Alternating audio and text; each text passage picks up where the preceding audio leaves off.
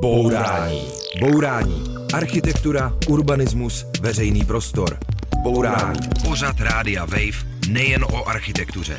Bourání. Dobrý den, posloucháte Bourání s Karolínou Vránkovou a dneska tu máme architekta Václava Hlaváčka, který přestavěl Pražský hrad.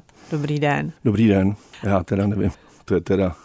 síla na začátek. Jo, jo, trošku jsem to přehnala. Ano, so, uh, trošku jsem to přehnala, souhlasím, dovysvětlím. Vy jste opravdu projektoval dvě novostavby na Pražském hradě, ale jsou to takové vlastně docela drobné přístavby v zadním traktu. Nicméně i tak je to vlastně největší zásah do vnější podoby hradu za posledních sedmdesát let. No a my si budeme povídat o práci vašeho studia Acht na Pražském hradě, ale taky v Brně a jinde. Vy jste teda teď projektoval na Pražském hradě ty dvě nové přístavby, k tomu se dostaneme, ale už mnoho let pracujete na projektech, rekonstrukcích a památkových obnov různých částí hradu. Můžete vyjmenovat, co všechno jste vlastně tam rekonstruoval? Pozorňuji tedy, že jsem začínal jako řadový projektant Státního ústavu rekonstrukcí památkových měst a objektů a tím pádem jsem měl velikou příležitost se zúčastnit kompletní rekonstrukce jižních zahrad, rekonstrukce částečné, parciální rekonstrukce středního křídla, jižního křídla, letní scény jižních zahrad, no, ta byla později tedy odstraněna. Letní scéna, to byla nějaké letní divadlo? Ne, ne, to, to byla zajímavá zakázka, asi to je taky důvod, proč, proč nevydržela. Pod Bíčím schodištěm ze severního vstupu na jižní zahrady, asi víte, o čem mluvím, tak se pořádaly takzvané promenádní koncerty. Ty promenádní koncerty byly velmi oblíbené a protože vlastně tam nebyla platforma technicky připravená pro to, aby tam mohlo hrát takové tělo, tak bylo zadání utvořit teda letní scénu. Později se odstranila prostě proto, že ten výstup skutečně nebyl v souladu teda s myšlenkou Josefa Plečníka. Výššího schodiště jako solitéru, který teda končí na platformě jižních zahrad. Jo, nicméně vypadá to teda, že Pražský hrad znáte důvěrně. Teď vlastně na hradě je nový prezident, který požádal architekta Josefa Pleskota, aby byl jeho poradcem pro architekturu, tak vlastně klidně mohl požádat vás.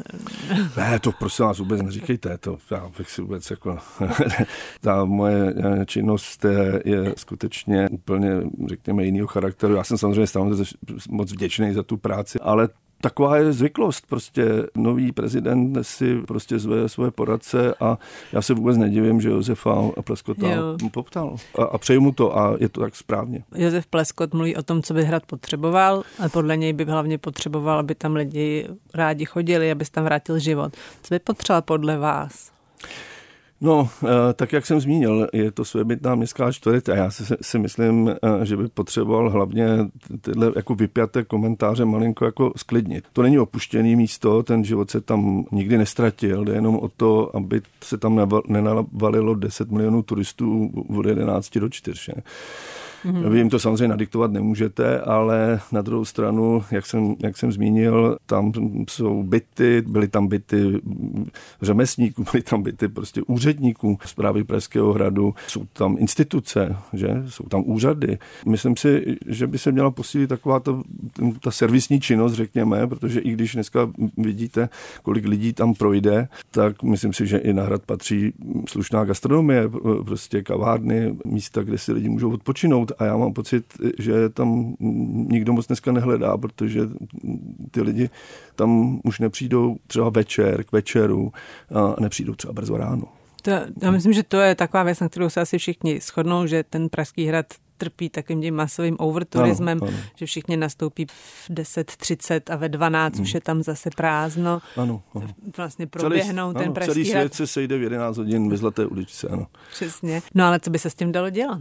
S tímhle tím asi neuděláme, myslím si, že nic, to, ty pokusy tady ani snad, snad ani nebyly, to ne, jako opravdu asi nejde, možná, že by byla nějaká, možná nějaká regulace, která by jako skutečně ty jednotlivý parciální části hradu malinko fázovala, to znamená, aby tu Zlatou uličku někdo nerošlapal teda, že. Ale na druhou stranu já si myslím, že se to dá vyvážit tím, že tam půjdou, že se ten hrad zase vrátí jako Praze, tak řeknu. No a jak by se to dalo udělat právě? No tak uh, už se nakročilo dobře, že jo, tak kontroly už tam tedy nejsou.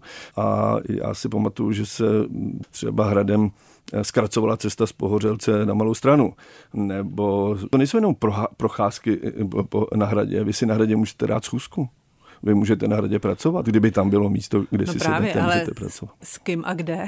No a to jsou ty výzvy, které Pražský hrad čekají, protože samozřejmě, že Pražský hrad jako obrovská komplex se musí udržovat, musí se neustále opravovat a neustále se musí, bych řekl, dávat pozor na to, aby se udržoval kontinuálně, aby nedocházelo k nějakým nutnostem pak velkých zásahů a velkých oprav a těžkých oprav a tak dál. To určitě, ale zároveň si myslím, že tam je spoustu a spoustu výzev a míst, které by se mohly využít právě pro tu, tu servisní funkci. Já tak hloupě říkám servisní funkce, ale, ale to, co jsem řekl, prostě podpořit normální běžný život, který se vůbec nevylučuje s tím, že tam občas probíhají vrcholné akce, že?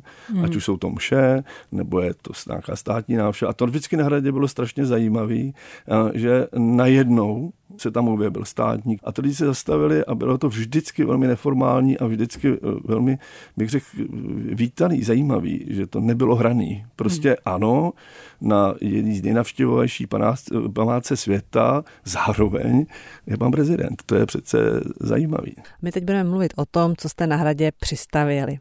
Ta přístava vznikla na takovém skrytém a turistům odolávajícím místě. Je to v zadním traktu Nového Probožství. To Nové Probožství prošlo rekonstrukcí a za ním vzniklo takové jako prostranství a po obou stranách dvě menší přístavby z pískovce. Říkám to správně? Ano, tato část Nového Probožství, je tady potřeba říct, že to je tady dílo Josefa Mokra. To byl hospodářský dvůr, tam byly hospodářské přístavby, které jako hospodářské, jako hospodářské přístavby opravdu sloužily. A A to zanedbání toho dvora nebo zavření toho objektu mělo víc důvodů, to tady můžeme rozvádět, ale v podstatě fakt je ten, až do roku dva tisíce sedmnáct to bylo zařízení staveniště a dokonce v přízemí pravého křídla byly těžkotonážní trafostanice a tak dál a tak dál. A to znamená, že vlastně tato část byla opravdu desítky let nepřístupná. No a teda teď se tím probožstvím dá dojít jako dozadu, do toho zadního traktu, je tam takové jako malinké náměstíčko, plácek a po jeho stranách na místě těch hospodářských budov přibyly ty dvě nové přístavby. Vy vlastně jste říkali, že to je vlastně v siluetě těch bývalých hospodářských budov. Aha. Tak co tam bylo a jaký omezení vy jste museli vlastně potom respektovat? Aha. Tak ta soutěž, to byla vyzvaná soutěž a byla velmi dobře připravená a samozřejmě tady si nenechali ujít svoji roli a opodstatněnou pražský památkáři, kteří dali, si dali velmi striktní regulace jak do objemu. Byly ty regulace? A byly objemové a kapacitní. To znamená hmm. výška, šířka a tak dál. Nebyly ve formě. Jo. My jsme nedostali předepsáno, v jaké formě tedy to máme stvárnit, nedostali jsme předepsáno, jaké materiály, jakou funkci, to, to bylo skutečně jaksi volné zadání, ale co se týče toho hmotového řešení a maximálních kapacit, to bylo velmi striktně předepsáno a velmi striktně hodnoceno. Mm-hmm. Takže jak jsou teďka ty přístavby velké pro někoho, kdo je třeba neviděl? Jsou to přízemní objekty na úrovni, řekněme, jedna celá pět podlaží. Já bych ale ještě řekl možná jednu věc, nevím, jestli se k tomu dostaneme a rád bych na to zapomněl. Ono součást vlastně té rekonstrukce bylo skutečně upřímná snaha investora, což je svatovická kapitula v tomto případě, přivízt lidi a to prosím všechny návštěvníky Pražského hradu, tam si nemusíte koupit lístek, do těchto prostor a je, přivést je k severní hradební zdi, takzvanému severnímu parkánu. A to si myslím, že je asi možná jedna z nejdůležitějších věcí, která se stala. Mm-hmm. To znamená, že oni můžou projít tím probožstvím a tam na tom plácku vyhlíží tak, teda do, do jeleního příkopu. Je to takový nezvyklý. Unavení s vyplaženým jazykem, ať už prostě z východu nebo ze západu, tak před Jirského kláštera oni můžou, můžou prostě přijít, nakouknout a my doufáme teda, že jenom nenakouknou, ale přijdou, přijdou teda k, té, k tomu severnímu parkánu. Ono těch míst totiž tam není moc. Ale ona tam zatím není žádná lavička, že se tam nedá posedět. Bude no, ale tam posedět? Tam přece bude. Až bude. Tam bude kavárna. Bourání. Bourání s Karolínou Vránkovou na rádiu Wave. Posloucháte Bourání a povídáme si s Václavem Hlaváčkem z ateliéru Acht a mluvili jsme o nových přístavbách na Pražském hradě v zadním traktu Nového Probožství. Už jsme si řekli, jak tak zhruba vypadají a teď by mě zajímalo, co tam bude. Od začátku jako součást vlastně té soutěže to byly komerční objekty. Tak, jak to říkám, komerční objekty.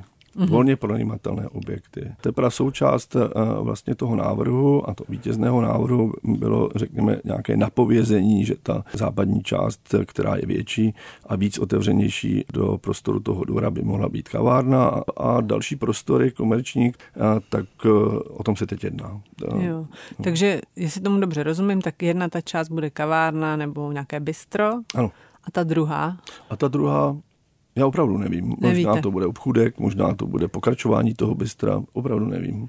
Jsem na to sám zvědavý a hlavně jako budu rád, když, když ty věci budu moct ještě dál pomáhat. A víte, kdy bude otevřeno? Taky nevím a není to tajnost, ale opravdu nemůžu zainvestovat Mo, tady. Moje mluv. Poslední informace jsou, že možná už do Vánoc, tak uvidíme. Je to možný. Je ale to... mě zajímá jiná věc. Vlastně mluvili jsme o tom, že to je unikátní záležitost, že by se na Pražském hradě něco nového stavělo.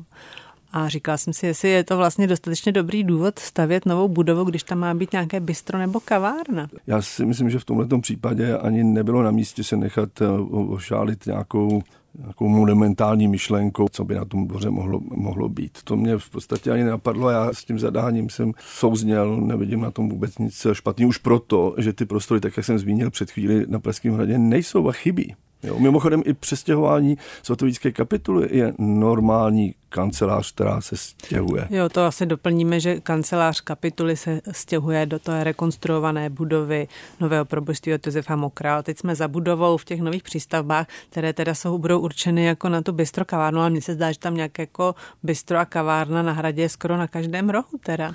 Většinou dost předražené, ne úplně jako přátelské. No ale... tak jednak si myslím, že těch služeb je tam málo, to vám budu oponovat na to množství lidí, který tam je a možná s tím souvisí taky ta kvalita, proč to tak je. Já si nemyslím, že jich je tam dost. Já si myslím, že, že jich je tam málo a, a že, že, že kdyby jich tam bylo víc intimnějších, víc, víc komornějších, že by to bylo lepší. A pak je ještě další otázka, jako jestli kvůli tomu stavět něco nového, protože to jsem zrovna slyšela v nějakém rozhovoru s Josefem Pleskotem, že je tam vlastně spousta nevyužitých prostorů na tom hradě. Ano. Ale to jsem zmínil, to má, to má pravdu, přesně. A, a ne, ne, ne, to bych nedala, podepsal, ano. A nedala by se teda oživit nějaký z těch prázdných prostorů? To je opravdu na delší debatu. Já jsem rád, že vůbec ty lidi můžou přijít k tomu severnímu parkánu. Když si vemete, že běžný návštěvník, nejenom zahraniční, ale i, i český, vlastně pořád zhlíží a kouká, je to logický, protože kouká na celou Prahu z té jižní hrany, ale ta severní je, je vlastně velmi půvabná, tak řekněme, taková zadumaná, koukáte do Jeleního příkopu, koukáte směrem na sever. Je to strašně zajímavé a těch možností není moc. Já souhlasím, že ten výhled do Jelení příkopu je krásný, poetický, jak jste říkal, zadumaný, hmm. ale proč tam má být teda ta nová kavárna? Tam by se dalo jít i bez toho, že jo? Já bych v tom vůbec neviděl žádnou jako filozofickou roz, rozvahu v tomhletom. Já jsem úplně normální řemesník. Jo. Já si myslím, jako, že skutečně v ta forma je důležitá udržet tak, aby ta severní hrana nebyla nějaká přebujelá, protože ona je skutečně plnější a tiší a má takový charakter, jak si hradbě. Ono je taky velmi zajímavý, že to předpolí Jirského kláštera vlastně je místo, a to je velmi zajímavý, kde se skutečně setkávají proudy návštěvníků od Malé Strany a z Pohořelce. Takže skutečně tam se setkají. A, a můžou pro... jít na kafe. A můžou jít na kafe. Já vám řeknu, proč mě to napadlo. Já jsem si vzpomněla na svoji návštěvu na odboru památkové péče hradu někdy před deseti lety, který tehdy vedla historička umění Ivana Kizourová a ona, a ona měla takovou myšlenku, že stavební vývoj Pražského hradu je dovršen a že už tam vlastně není potřeba nic přidávat. Co si o to myslíte? No, já opravdu takhle řekla. No, necituju doslova, ale jo, ta myšlenka byla taková. Jako co je v lidské civilizaci dostavěný nebo dotvořený? Nic. Že? To, to přece. Jako samozřejmě v těch hlavních konturách, já si taky nemyslím, že by se tam měla postavit nějaká šiška na stojato, jo? Nebo já, to já chápu tohleto. Jo? V tom, jo? Ale jinak naopak si myslím, že tam je spoustu věcí, které by se měly prostě upravit, dostat, předělat a tak dále. A, tak dále. A, a co by se tam mělo dostavět? No, služby. já teď budu vypadat jako úplně jak nějaký komerčák prostě, ale skutečně něco, za čím tam ty lidi půjdou. Velká výzva byla rekonstrukce Jirského kláštera. Vlastně jsme tam chodili jako, jako studenti jako na ikonickou instalaci vlastně v Jirském klášteře českého gotického umění, že no to, to jsou věci prostě, které tam chybí. Tam by měly být skutečně prostory, kde by se vystavil Svatovítský poklad, mimochodem prostě svět, světové unikum, že? A kde by mohly být kongresy, kde by mohly být přednášky. Myslím si, že by tam mělo být víc prostor pro to, aby tam lidi mohli pracovat, aby tam mohli organizovat nějaké edukativní záležitosti, aby tam bylo víc výstav, aby tam bylo víc koncertů, aby se pracovalo s prostorem, s, s jednotlivým nádvořím, a vlastně jako první, druhý a třetí nádvoří, teď to je unikum samo o sobě, že? Jo, jo, takže chápu, a teda je na něco z toho potřeba nějaká novostavba nebo nějaká přístavba? Vy po mně chcete slyšet, jestli něco bude někde přistavený a jak by... Mě, bychom, ne, mě zajímá na to váš názor. No, mám pocit, že to je proces a že určitě k nějakém, nějakým dostavbám dojde, a myslím si, že například Jirský klášter je natolik rozsáhlá stavba a natolik rozsáhlý komplex a natolik pro lidi vlastně dneska zapomenutý, neobjevený, že ten si zaslouží teda skutečně otevřít a využít, protože tam ty možnosti určitě jsou. A jestli tomu dobře rozumím, tak aby bylo to využití nějaký jednoduchý, tak je potřeba občas něco přistavit. Ano, ano. Já jsem, možná odpovídám strašně jednoduše, ale takhle to je prostě. Mm-hmm. Jste říkala, že na tom hradě jsou lidi jenom pár hodin za den, ale vy to tam asi znáte docela dobře v různých částech. Kdy, kdy vy jste vlastně začal pracovat pro hrad? První můj doslova fyzický kontakt s Pražským hradem byl ten, že jako student jsem se rozhodl, že přespím na hradě. Ale... A kde? No, protože jsem si myslel, že jsem chytřejší než vojenský pes, tak jsem si vlez do takový škvíry za, za policejní budku tenkrát. A ten pes mě tam tedy našel. A kde? Kde byla ta budka? A ta budka, ta budka byla při tom levém vstupu do, do prostoru z Hrady na Valech. Takže tam, za, takže za tam jste byla, se schoval. Ano, tam jsem se schoval a, a myslel jsem si, jako, že, že, si tam, že tam prožiju romantickou noc a, a A, a budu chodit kolem katedrály a no, vyčmuchal mě pésam, ale mě za to vyhodili ze školy, ano. Jo. Tak to bylo jako můj první, ale jinak ta práce mě vždycky bavila a už na škole jsem scháněl práci pro ateliér a vlastně tam byl první kontakt se SURPMem, to je ten státní ústav rekonstrukcí památkových měst a objektů, a tam po diplomové práci si mě vybral pan Arje Kubka. Právě si mě vybral do toho, do toho svého ateliéru na Pražském hradě, kde pracovalo přibližně asi čtyřicet lidí a byl to rok osmdesát sedm, pak rok vojny osmdesát osm.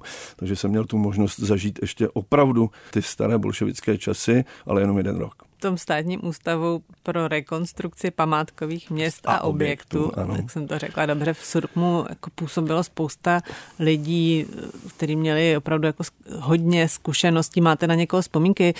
Někde jste říkal, že jste dokonce tam pracoval s Josefem Hlavatým, který byl přímo žák Rotmajera, který byl žákem Plečníka. No tak to, jsou, to mě jako strašně zajímalo. Já jsem teda neměl tu možnost, abych se Škou Hlavatým přímo spolupracoval, ale prostě mohl jsem s ním mluvit, mohl jsem s ním konzultovat. A, a tam byli takový lidi jako doktor Poche, Arche Kašička, ten mě hodně oslovil. To, to, to prostě, ten se taky věnoval hodně Pražskému hradu, doktor Muk a tak dál. Takže tyhle ty základy vlastně dneska já vlastně používám pro svoji práci dál, protože vím, jak je to strašně důležitý, jak si myslet na kontext, znát historii, znát i tu historii z hlediska stavební historie a, a, a tak dál. Prostě rekonstrukce jsou strašně zajímavý. Jsou teda strašně, bych řekl, časově náročný. Jo. Tak vlastně není to úplně jedno duchý se rekonstrukce má uživit. No a je nějaká jakoby důležitá věc, kterou jste se od tady těchhletěch znalců hradu naučil o Pražském hradě? Já, já jsem třeba u toho Jošky Hlavatýho strašně obdivoval takovou jako, jako lehkost a samozřejmost. Na to, jak, jak je to těžký řemeslo, tak tohle to mě vždycky jako fascinovalo. Já jsem spolupracoval. A co třeba dělal na hradě? On dělal vlastně přestavbu takzvaného domu dětí tenkrát, mm-hmm. To, takže, to byla vlastně taková poslední novostavba před tou ano, vaší. No, no, v šedesátých letech. No a dneska je taky odstraněná, nevím, jestli mám říct bohužel nebo, nebo jak, ale třeba pan, pan Arje Kubka měl velkou ambici představit skleníky Pražského hradu a to mně přišlo, že jako mělo už takový měřítko, že mně přišlo, že to je zrovna věc, která si myslím, jako, že nebude škoda, když se jako nebude realizovat. A jak měly no. vypadat a kde měly být? No, byli na místě, na místě současných skleníkových hospodářství, to je za jízdárnou Pražského hradu. Vlastně, jo, vzadu to je, za jízdárnou Pražského hradu. Severní část nad... A tam měly vzniknout nějaké obří skleníky. Oni tam jsou. Oni jo, tam, oni tam jsou, jsou snad historické skleníky. Tam byly tři vlastně velký zahradnictví na hradě, nebo na, na Hradčanech, to byly kapucíni, pak bylo zahradnictví Černínů, který patřil Černínskému paláci, a, a bylo hradní zahradnictví. Mm-hmm. A, a tyhle ty zahradnictví zásobovaly hradčanský, malostranský kostely, Pražský hrad svojí produkcí, takže vím, že hradní zahradnictví bylo vyhlášený svými růžemi, že mm-hmm. vyhrávali soutěže. A no a teda ty skleníky, ty měly vypadat jak? No a protože jsem tam viděl, a já mám Kubku rád, takže nebudu to, takovou tu ambici, že to je ta příležitost postavit něco nového na Pražském hradě, tak to mělo být teda skutečně velkorysí zahradnictví s obrovskýma plochama skleníku. Asi tak, když přilítáte do Holandska, tak vidíte ze zhora jako ty plochy skleníku. A tam jsem si zrovna říkal, jako, že je škoda, že zrovna tady by se měla nějak jako zindustrializovat tato část vlastně. Mohli... A že by to přišlo jako zbytečný. Zrovna tato věc mi přišla teda zbytečná. Jste no. mohli dneska pěstovat rajčata? No... Možná, že by to někoho napadlo, protože ten rozměr byl opravdu velkorysý. Bourání. Bourání. Bourání klišé, mýtů, předsudků a stereotypů. Bourání s Karolínou Vránkovou na rádiu Wave. Posloucháte Bourání a povídáme si s Václavem Hlaváčkem se studia Acht. Mluvili jsme o rekonstrukcích Pražského hradu, mluvili jsme o tom, jak jste na hradě začínal, ale vy jste tam vlastně... Nejdřív pod hlavičkou SURPM a potom pod hlavičkou vlastního ateliéru Studio Acht působil řadu let, působíte doteď. Za Husáka, za Havla, za Klause, za Zemana, je to tak? No, teď tak, za Pavla. No, to, to, je, to je taková, bych řekl, populární otázka, ale já to velmi, jak si zkrátím, já jsem nikdy neměl pocit, že Pražský hrad mají sílu ovlivnit páni prezidenti takovým způsobem, že by ho to nějak oslabilo. Jo.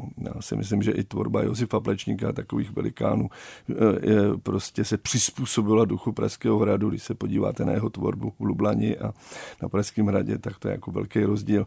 Takže si opravdu nemyslím, že by politik, ať už je takový nebo takový, i kdyby tu ambici měl, tak ten Pražský hrad je tak, tak silný, že se ubrání. Ano, byla tam strašně zajímavá doba, kdy vlastně jeden den tam bylo jako ještě pořád tak zapšklo a v Č P dva takzvaný no, byli prostě policajti a tak dále. A co je Č P dva? A Č P dva je ústav šlechtičen. A, a, ano, no, tak to byly kanceláře, že? Tak to byly kanceláře. A co to znamená Č P dva? Číslo popisné. Jo. A najednou se tam jo. objevil prostě pan prezident Havel na koloběžce, on opravdu... A vy jste Č P dva tou dobou rekonstruovali. A ne, tam se dělaly nějaké technické úpravy mm. kanceláří a, a, a, a tak. Lobkovické paláce v té době mm. konstru, rekonstruoval jako celek. Čili no, to bylo ještě je za socialismu, za prezidenta no, Husáka. No, no. Tak já se tam nestačil ani rozhlídnout, ale tohleto jsem, tohleto jsem teda vnímal, tu uzavřenost, takovou zapšklost, zaprděnost, když to tak řeknu. Takže to tam samozřejmě bylo a ta euforie byla neuvěřitelná, prostě neuvěřitelná. Vy říkáte, že prezidenti nemůžou úplně ovlivnit, co se děje na hradě, ale on odbor památkové péče je podřízený přímo prezidentovi. Prezident může mít nějaké možná... porad Tce, jo, jo, kterému, kterým, nebo má, může mít i své architekty, kterým zadává práci. Rozumím, co chcete říct. Já jsem to myslel spíš z toho dlouhodobějšího hlediska. Možná už je to jako věkem, takže bych se třeba rozčiloval dřív třeba víc, ale já jsem věděl, že jednou kontroly skončí. Já jsem věděl, že prezident tam taky není navždycky a jenom moje zkušenost je taková, že se ten hrad ve své velikosti, noblese a určení vždycky ubrání. Mm. Jsem o tom stoprocentně přesvědčený. No ale vy jako teda člověk, který tam pracuje, co je jako projektant těch rekonstrukcí, tak pociťoval jste, kdo je zrovna teda na hradě přes ten jo, tak obmátkový to je, odbor? Tohle to je zajímavější otázka, pardon, že vás takhle koriguju, a protože ne, tam se... Tam vyberte se, si, která se vám víc líbí. Tam, To je zajímavý, protože ty památkáři vlastně, i, i památkáři mají rukopis. Jo. To znamená, řekněme, dneska je to spíš jaksi takový konzervativnější přístup, který má své opodstatnění, ale já mám zkušenosti celkem dobrý v tom, že se si věci dají vyargumentovat. Ale je pravda, že to, co jste zmínila, že určitý jako směr směřování památkový péče Pražského hradu je znát. To, to je pravda, že některé období byly odvážnější, některé období jsou, řekněme, víc konzervativnější nebo no, na to opa- jsem se ale pra... opatrnické, opatrč, no. jak bych se to řekne, opatrnické, nebo já nevím. Jako, jo, to jste no. řekl hezky, ale na to já jsem se právě ptala, který to období bylo jak. No tak řekněme, ale tak je to logický, je to takový populární, že za pana prezidenta Havla prostě bylo období, který bylo uh, skutečně progresivní a, a bylo volnější a bylo svobodnější a, a experimentovalo se a tak dále. To si myslím, že bylo nesmírně jako zajímavý období. Ty další mě nějak tak jako splývají a myslím si, že se to omezilo spíš na jako správnou, po jak architektonické stránce, tak technické stránce, správnou údržbu a řekl bych starání se teda o, o, o Pražský hrad. No. Takže to bylo vlastně dob- dobré pro vás, protože ty rekonstrukce, to je vaše parketa. No tak já mám rekonstrukce strašně rád, ale řekl bych, jako, že kdybych dělal jenom rekonstrukce ve své profesi, tak by mě to, to řeknu takhle, jak to je, tak by mě to taky asi udolalo. Jo. Já prostě jako ve svém profesním životě skutečně velmi, jak si rád vyvažuju novostavby, teda s tou, tou rekonstrukční prací. Mm-hmm. A k tomu máte dost příležitostí, protože vy máte velké studio Acht. Kolik vás vlastně je? A, no tak dneska nás je těsně pod stovkou, ale zřejmě ještě příští rok snad porostem. Ano, ale já to neříkám to, jakože, že mám nějakou ambici tady mít prostě nějaké megalomanské studio. Prostě ale máte to tak velké stalo studio. A, máte a, několik poboček v Praze, v Brně. V Praze, ještě? v Brně, v Olomouci, v Amsterdamu, takový tykadýrko máme ještě v Rotterdamu. Mm-hmm. Vy jste součástí nizozemského studia a, a to se stalo jak? Já vás malinko opravdu, my jsme u mentálně součástí mm-hmm. studia, jak jsme naprosto samostatná, samostatný ateliér. Už proto, že já osobně jsem tedy druhá generace studia architekt, který vznikl v roce devatenáct set sedmdesát tři v Rotterdamu a já jsem vlastně začal s kolegy spolupracovat v roce devatenáct set devadesát dva zima, podzim a naplno devadesát tři. A jak jste se s nimi seznámil? Takže to bylo na začátku devadesátých let, vás zajímalo teda, co se děje v cizině, jak jste se setkal zrovna tady s nizozemskou zemci ze studia Acht? Já jsem v té době částečně pracoval ze začátku pod hlavičkou toho SURPMa, ale když se to SURPMo tak jako mnoho jiných podniků začalo rozpadat, tak jsem pracoval samostatně pro německou firmu Ciblin, kde jsem se setkal s rakouskými, s německými investory a pro, pro ně pracovali kolegové z Rotterdamu a já jsem v té době se rozhodoval, jestli, jestli půjdu na doporučení teda do Grazu nebo do Berlína, do Regensburgu, ale když jsem s kolegou Kajtem poprvé jak si navštívil studio v Rotterdamu, jsem přesně věděl, že to je to, co chci. Mm-hmm. A proč? Co se vám tam líbilo? Pro, tak jednak já mám jako velikou slabost životní na Holandsko, na, na, na kulturu holandskou, na způsob myšlení. Nevím, proč to tak je, je to tak, prostě je to nějaká moje přirozenost. Mě na tom taky ještě lákalo to, že oni vlastně ctí takzvaný horizontální systém, takže pracuj s náma, budeš mít uh, volnost, ale budeš mít taky stoprocentní zodpovědnost. Mm-hmm. Takže tohle to se mi moc líbilo. No a jak to funguje dneska? Protože to studio Acht v Nizozemsku to už není úplně aktivní, nebo jak to je? Je aktivní, ale je mnohem menší. Mm. A my jsme vlastně jak po té tvůrčí stránce, tak po té technické stránce naprosto samostatní, ale pořád spolupracujeme s holandskými kolegy, ale nejenom ze studia Acht. Já spolupracuju s holandskými landscapery, tedy krajinnými architekty a velmi rád i s designéry. Mm-hmm. A vy máte taky vlastně hlavního vašeho investora z Nizozemska, to je ano. developerská firma C T P, což je největší stavitel vlastně skladových hál a logistických areálů ve střední Evropě a vy pro ně děláte hlavně kanceláře, je to tak? No vidíte, a to je právě ta velká nespravedlnost, že prostě Remon Vos je spojován jenom takzvaně s logistikou a ze sklady, protože on je velký vizionář. Těch má ale nejvíc, ne? No jo, tak ale to je možná jako na další debatu. Je to jako velké klišé, ale taky v prostředí, kde teda logistika je nadávka, vůbec vlastně se to nerozvádí dál a celá holandská ekonomika nebo většina holandské ekonomiky je založená na logistice, obchodu a výzkumu, že dneska. A já jenom chci říct, že, že, zajímalo, C T P, no. že, že C T P není jenom v uvozovkách firma, která dělá logistické areály, ale vlastně dělá výrobu, dělá výzkum a zaměstnává několik desítek tisíc lidí po celé Evropě, dokonce několik desítek tisíc lidí v Čechách. A já mám na stole teď univerzitní kampus, studentský bydlení, kanceláře, byty, retaily, coworky, prostě ta nálepka, to jsou ty, co dělají, je prostě chybná.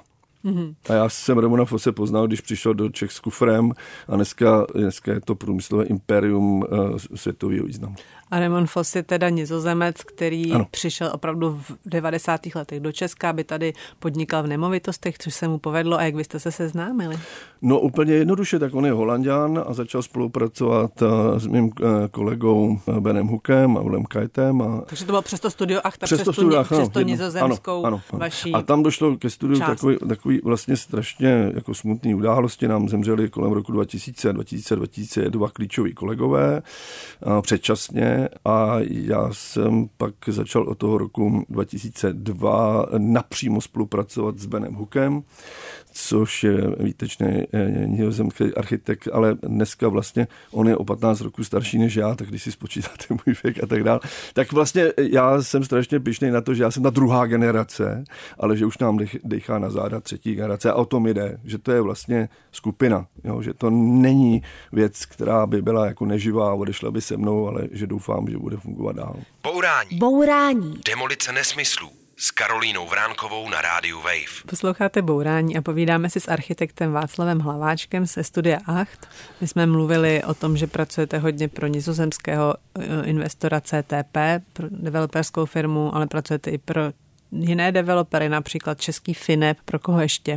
Tak já bych tady mohl jmenovat celý seznam, že samozřejmě, že větší ateliér potřebuje větší záběr, ale vy možná míříte k tomu, jaké máme zkušenosti teda se zahraničním developmentem a, a tím českým. Právě zajímalo, jaký je mezi tím rozdíl, jestli, jestli jakoby jinak uvažuje ta developerská firma z toho Holandska a jinak.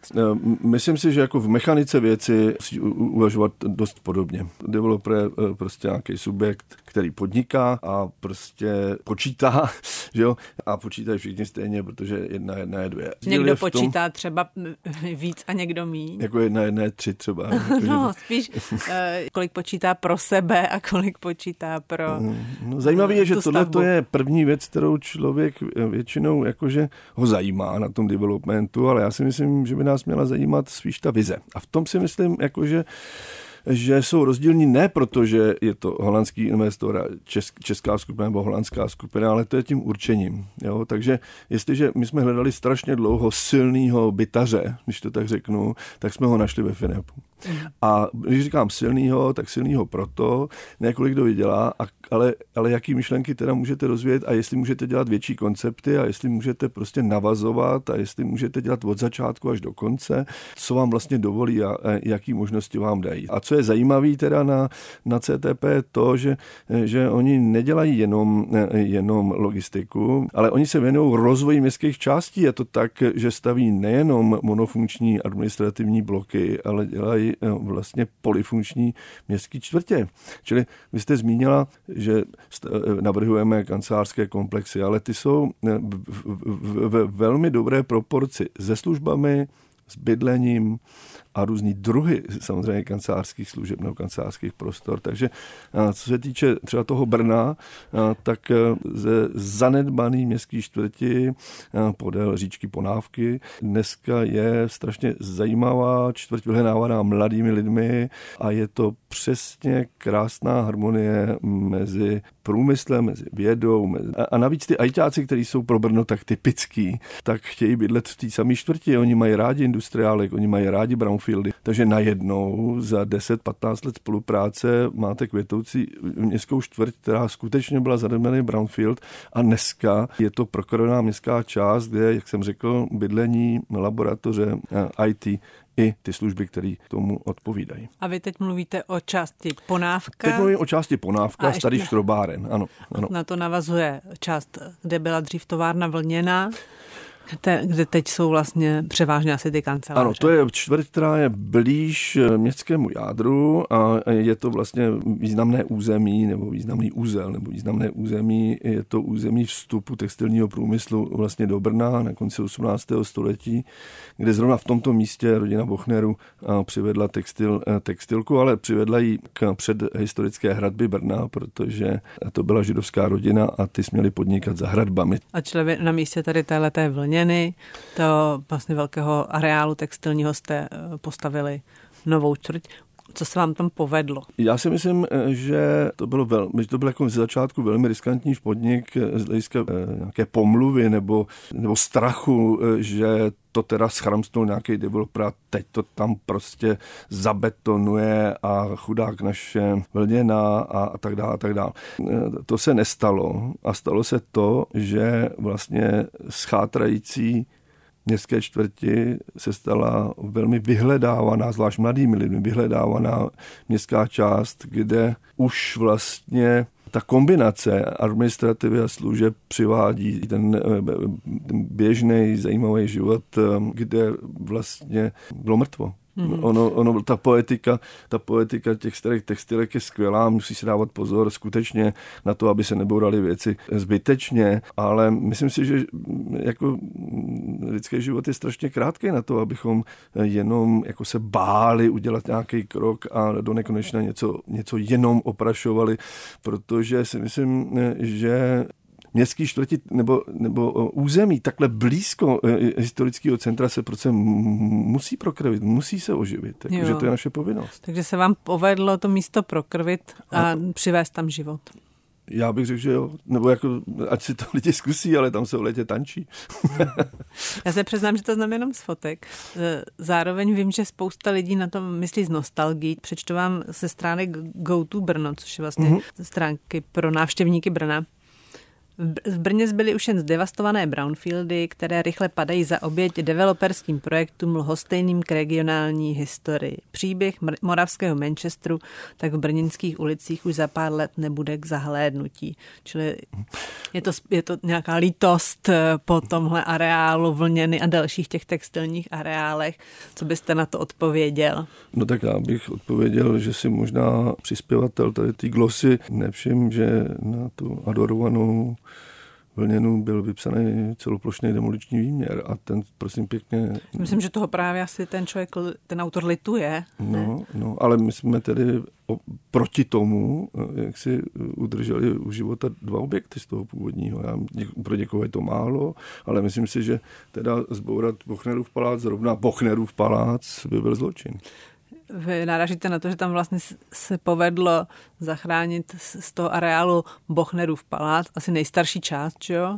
Ano, a hlavně Bochnerův palác vlastně se nevymykal zvyklosti, že ten majitel té textilky nebo té továrny bydlel vlastně v areálu té vlastní, té vlastní výroby. Č- Ale já bych tam... nerad, aby se to vlastně jenom omezilo na to, hurá, zachránili jsme Bochnerův palác. Já trvám na tom, že je škoda, že se nemyslí v širším kontextu a že třeba je nutný propojit něký některé městské části, tak, abyste se dostala prostě pohodlně a, a hezky a zajímavě od hlavního nádraží na cel. Já v tom nevidím jako, jako nějakou zločin, nějaký zločinný spiknutí. Jo. Jo? Takže vlastně trpělivost a já si myslím, že se dopracujeme za pár let k tomu, že veliký důraz, zrovna speciálně Remona Vose na to, aby ty městské části byly živý, aby byly pro lidi, aby byly zelený, že se naplní. Takže myslíte, Přijďte že za pár let už tady nostalgie trošku vymizí? Nostalgie je pěkná, jo, jenže přece nemůžeme celý život žít nostalgii. To si myslím, že je škoda. Jako používejme nostalgii tam, kde to má smysl. Hmm. Jako. A ono, vy vlastně na jednu stranu zachraňujete staré budovy, rekonstruujete je, na druhou stranu teda z toho, když se bourají. Tak kdy vám je těch věcí líto a kdy ne? Každý bourání přece musí mít nějaký jako veliký důvod. A to se prosím ale neděje jenom jako u jednotlivých domů nebo, nebo komplexů. Jo. My se tady bavíme o domech zbourat, nezbourat a, a já nevím, to jsou různý prostě mediálně známý případy, ale, ale často, často nevidíme, že vlastně si bouráme sami sobě nějaký základní estetický vzorec třeba našeho venkova. Dneska třeba je velmi moderní rozbourávat opěrný zítky, které vlastně se stavěly už při prvních známkách urbanizace mezi, řekněme, vesnicí a městy se, no, městečkem. Nahrazuje se to, já je úplně nenávidím, teda betonovýma plotama. Jděte se podívat středočeskou vesnicí, to je beton, beton, beton. A to jako nikoho nemrzí tohle? Že nám jako mizí před očima nějaký estetický vzorec, prostě, který byl po staletí přijímaný. Byl z lokálních zdrojů, byl udělaný prostě proto, že to lidi potřebovali a najednou přijde někdo jenom, že nabízí plot. A já o tom mluvím proto, že to je plošný nebezpečí. Nebavme se jenom o bourání objektů, ano nebo ne, ale o tom, co máme chránit. Chraňme svoje duše. To je, myslím, jako ten, no chraňme cit, že? To je prostě věc, jako která můžeme teoreticky mluvit o tom, co zbourat a nezbourat a jsou tisíce příkladů na světě, kde se něco zbouralo a vzniklo něco lepšího. Ale jsou taky bohužel tisíce příkladů, kdy vzniklo něco horšího. Že? No, ano, to tak, to je. Vlastně, no, tak, to tak mě je. Mě by zajímalo, prostě. jestli, jestli se to dá nějak zobecnit. Já si myslím, že tam je strašná... Jako, kdy je to správně ta, ta, něco ta, zbourat? Ta zodpovědnost je naplněná, když skutečně to má velký důvod. Takže bourat s dobrým důvodem. A co může být ten dobrý důvod? No, dobrý důvod může být ta nastupující uh, funkce, která, kterou prostě třeba nutně potřebujeme. Mm-hmm. Třeba nutně potřebujeme.